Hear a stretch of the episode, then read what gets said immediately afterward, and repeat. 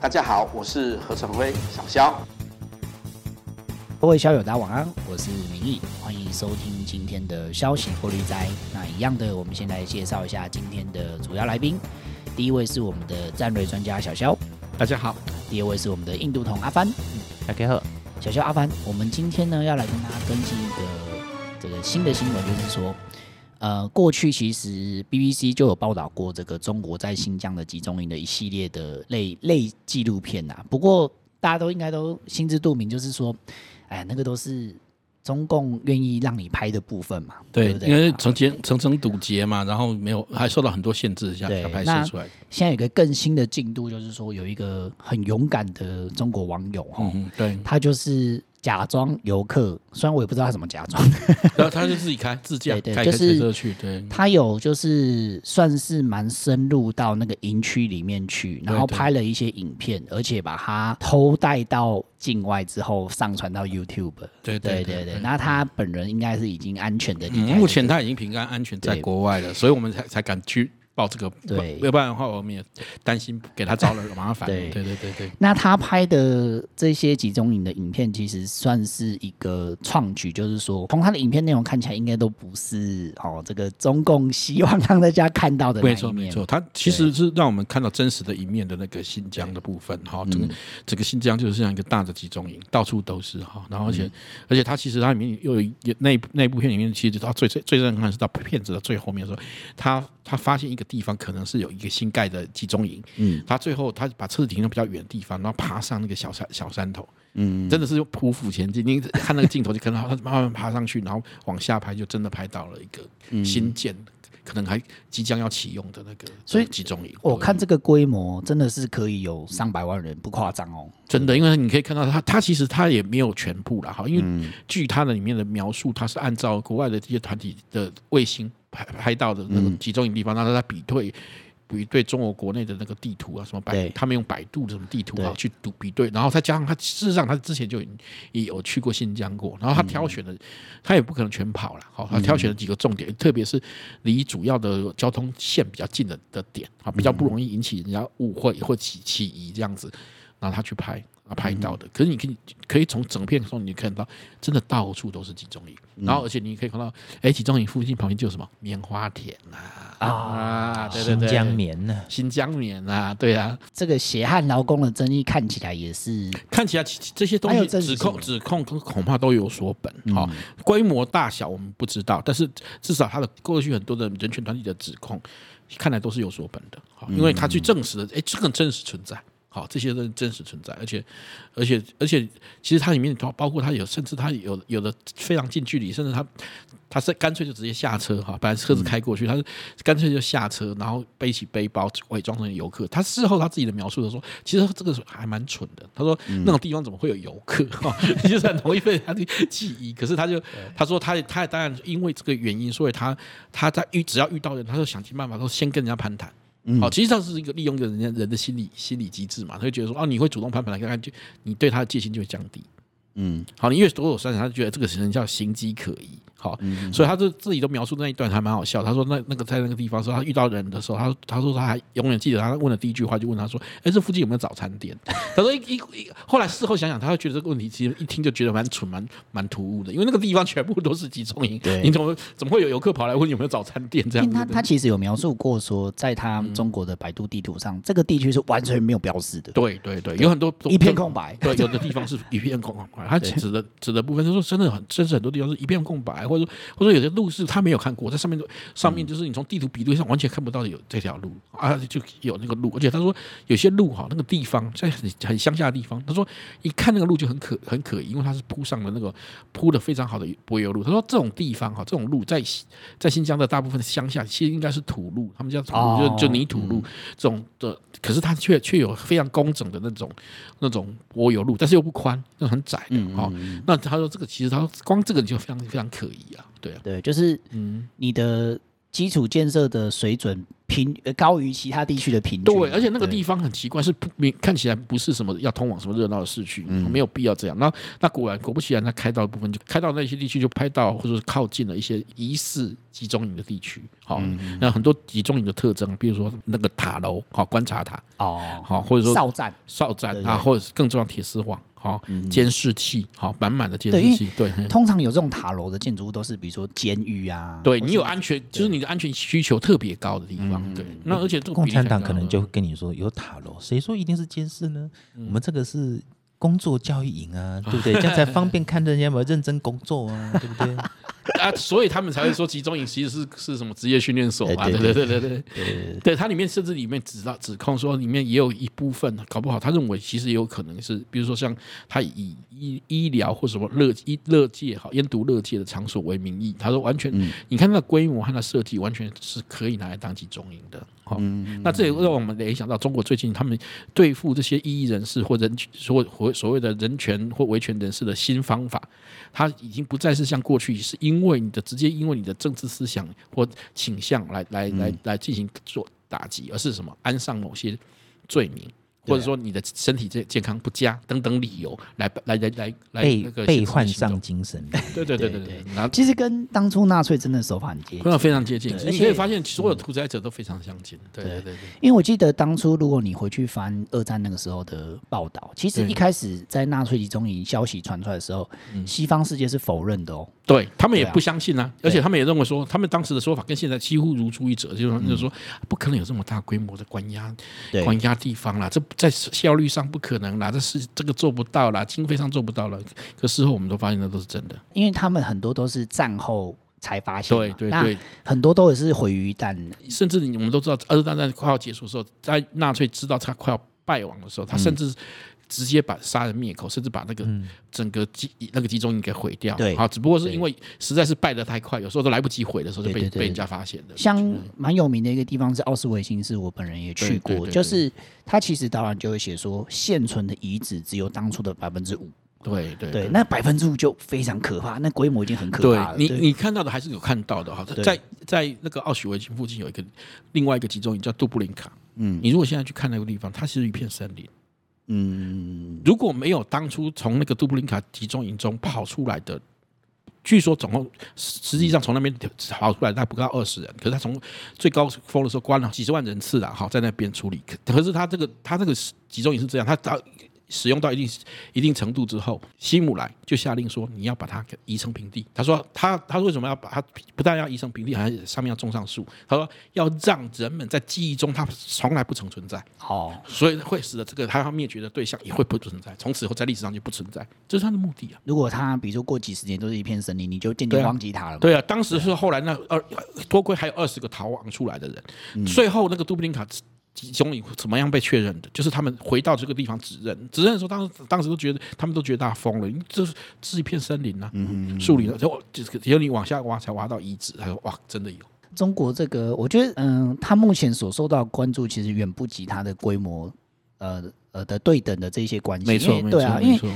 你你如果按照那个影片来看，其实它那个规模其实是已经我们难以想象。对，而且而且你们我们看到这部影片里面很很珍贵一点是它，它你可以发现，哎，它其中你还是一直在盖哦，还有一种有新的，因为这部片蛮新的。据它的里面的描那个记录的来看，应该它描述和记录来看，大概是今年初拍的，嗯，今年拍的哈。那所以所以也就是二零二一年的时候，他们还在盖新的集中营哦。对啊，对啊，对啊！你而且那你看那个建筑的设计就知道说，这绝对不可能是职业训练所，因为对职业训练为什么要盖围墙上面还有铁丝？而且它离离人间很非常 对啊，非常远的地方，非常不合理，非常不合理的地方。对对对，哪一种职业训练盖成这个样子？那因为他事后他有拍，他说其实他整他的这个片里面有一部分是剪掉的，因为嗯，因为他说他其中有一段他有拍到，就是说他是真的现场拍到，就是很多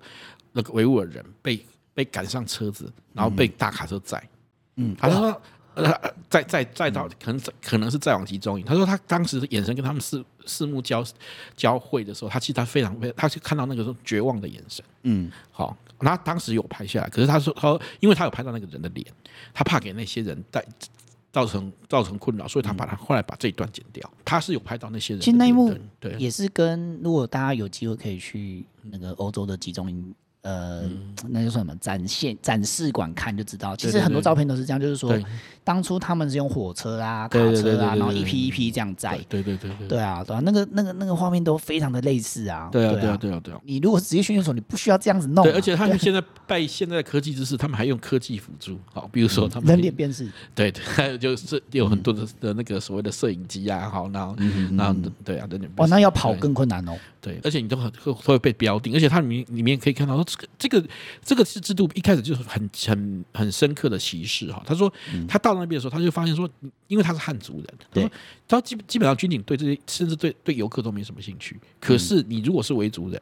他就会彻底盘盘查你的车子，认为是被被彻底的查了一遍。基本上他们就是他防范的对象就是就是就是那个先拿少数民族开对对对，还有对他他他他当然还包括他们的宗教语言文化，现在开始做毁灭他们宗教语言文化。因为早期他们一直都还是可以保留他们的语言，甚至他们的的教育场合还可以用用这个部分。现在都已经开始都哦以以他因为他们不会汉语很难找工作为名，所谓的他的职业教育营就是这么来的。从文化上灭绝你，你知道你知道消灭一个民族，除了这个肉体物理上的消灭以外，还有另外一种是从。精神文化上面去消灭。这个哈，这个说到这个严重性，就是说我刚刚提到说，我就我觉得在欧美世界这些主流媒体，其实对他的关注不够多以外，其实像是在伊斯兰世界，我也觉得很奇怪，就是说，对。维吾尔族是一个很庞大的伊斯兰文化的教徒们所组成的一个群体嘛，可是。他们长期来受到这些压迫，可是伊斯兰对他们的关注好像也没有那么多，嗯，对不对？特别是伊斯兰国家这些，其实有有有国家权力的主权体嘛，好、嗯，或许因为可能政治利益上的考量，好、嗯、像特别像巴基斯坦，巴基斯坦总统其实好好几次接受，比如说一些西方的主流媒体，像 BBC BBC 访问的时候，其其实有人质疑他这个问题，嗯、就说你为什么不？对，你们不是号称巴铁嘛，跟中国很好嘛？对，你为什么不替维吾尔族的穆斯林发声？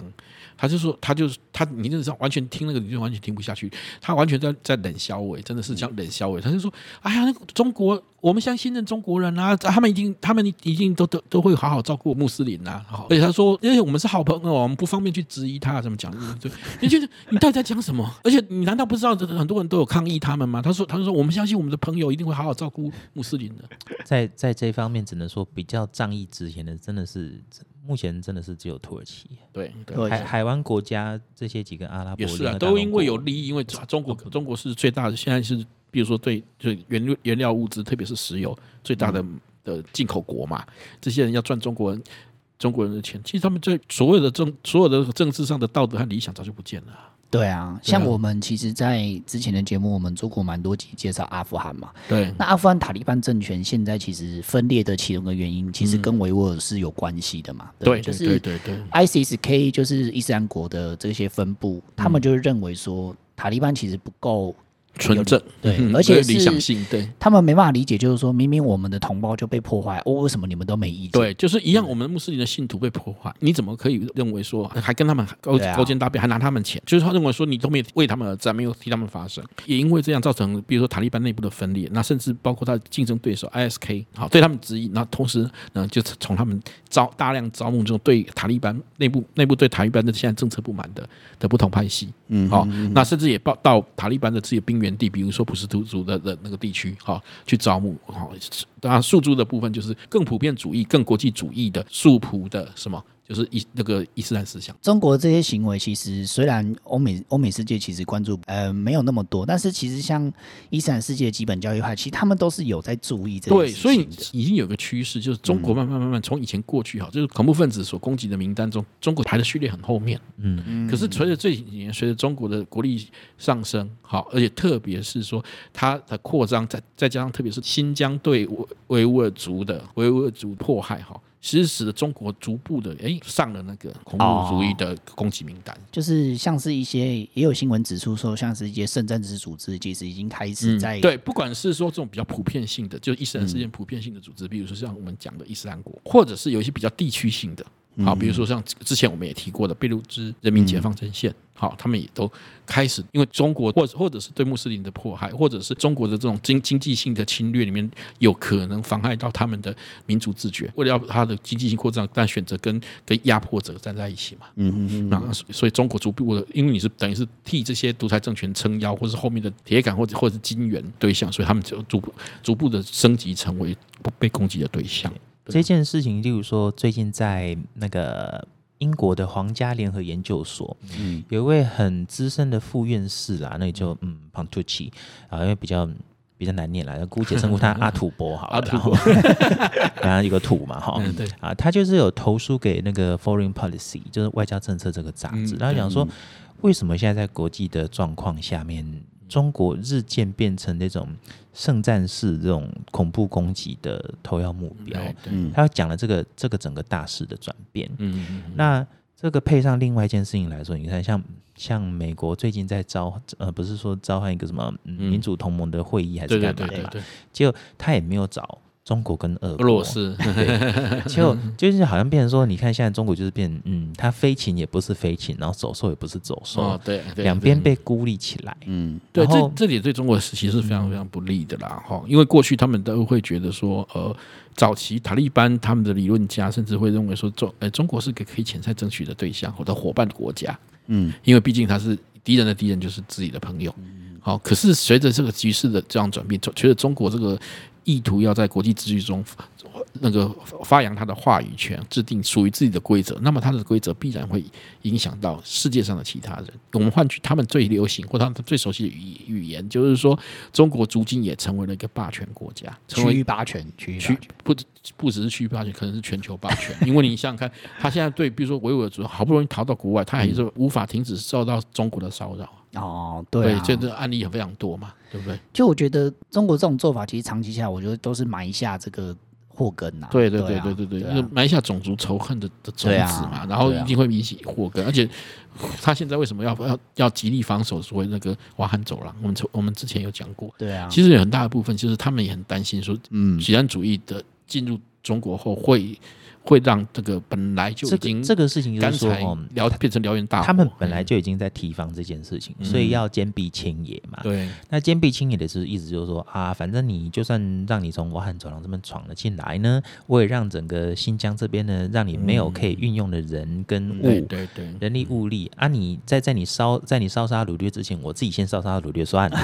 对，是先他要清先清除那个可能会引起燎原大火的木材嘛、干柴嘛。对啊，对。但是我我的我的好奇或者说我的疑问是，会不会在这个清理过程中制造更多的更多的的那个？因为像像美国之前在占领呃占领阿富汗的时候，其实他们的做法相较现在的中国已经算是比较温和一点，但是还是埋下了他们与伊斯兰文化之间。不可解的冲突，就常常有很多的冲突嘛，对，对，对，对，因为毕竟价值观不同，常常有很多很多的冲突。但那你你看，你中国第一个，你们主要宗教也跟美国一样不是伊斯兰嘛？然后第二个就是说你，你你们对，没有，他们根本不重视宗教，根本就就甚至践踏宗教啦。那你你看，你对维吾尔族是这样实施这种高压压迫的状态，而且他总有一天会全面曝光。对，那你。你以后埋下的这个仇恨，我觉得不会，绝对不会比美国更小啊！对啊，对啊，而且他们基本上是最敌视的，他们嘛，基基本上，而且他从过去哈相对的消极、消极的那个围堵或者抵制，嗯，这些这些所谓的少数民族文化，到现在变成是积极的打压，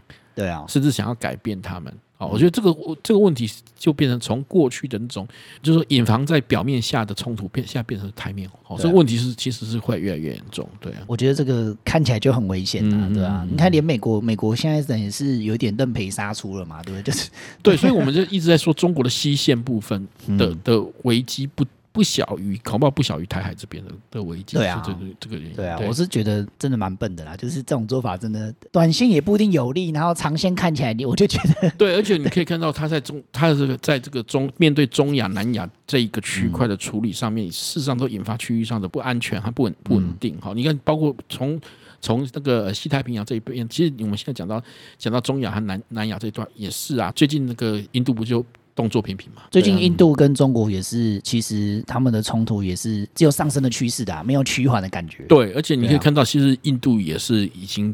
发现这样的威胁，威胁是非常大的。嗯、所以你看，可以最近有一个新的消息，就是说印度在边界整建一个机场。嗯，好，他们那个机场。那那个这个这个机场本身被然后把卫星拍到，它不断扩建，而且同时有同时有七个地方在进行进行主要主体建筑物的扩建，然后预计会增加印度在战略上的能量非常多。对对，这个起因也是因为说不丹不丹这个小国弱国，其实基本上它它的常配军好像也才目前好像也才一万多人，对，差不多，对对，就他们就是最近有发现说怎么怎么解放军在他们的那个边境啊，哈，我们盖。住盖公路啦，然后在那边盖盖房子啦，然后说，哎，人怎么就住了进来这样子？然后甚至是连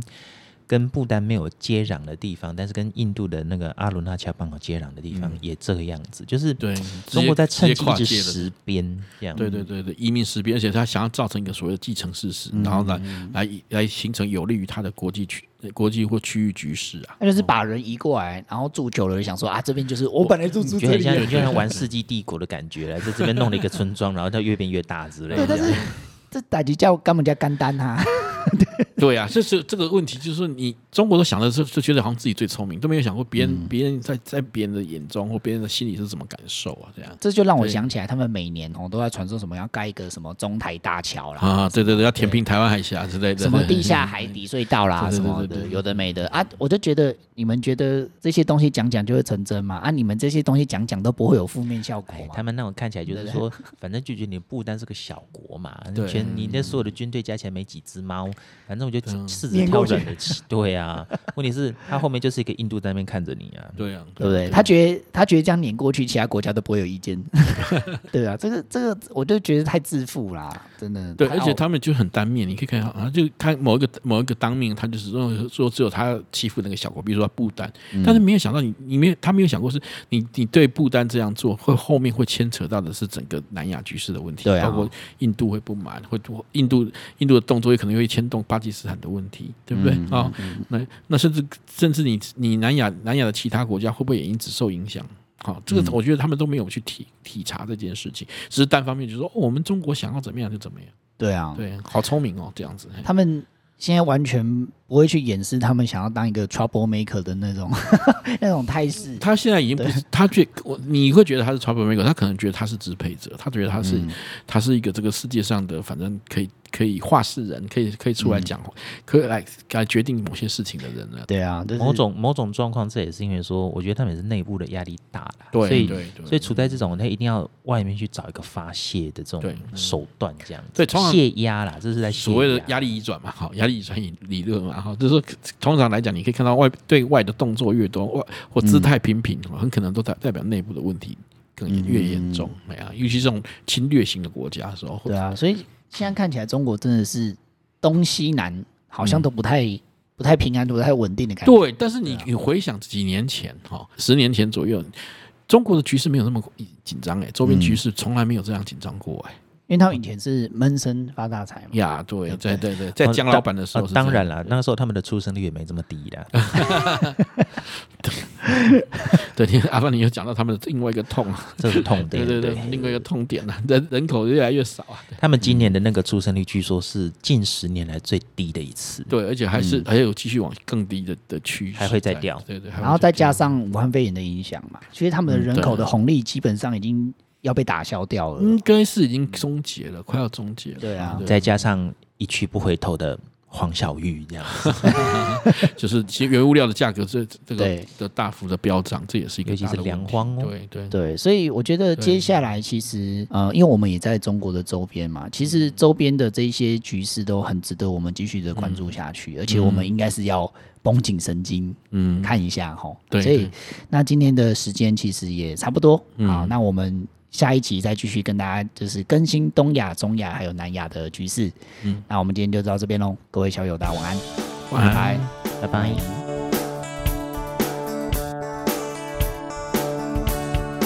如果喜欢我们的影片，请记得帮我们按赞、分享、订阅、开启小铃铛哦。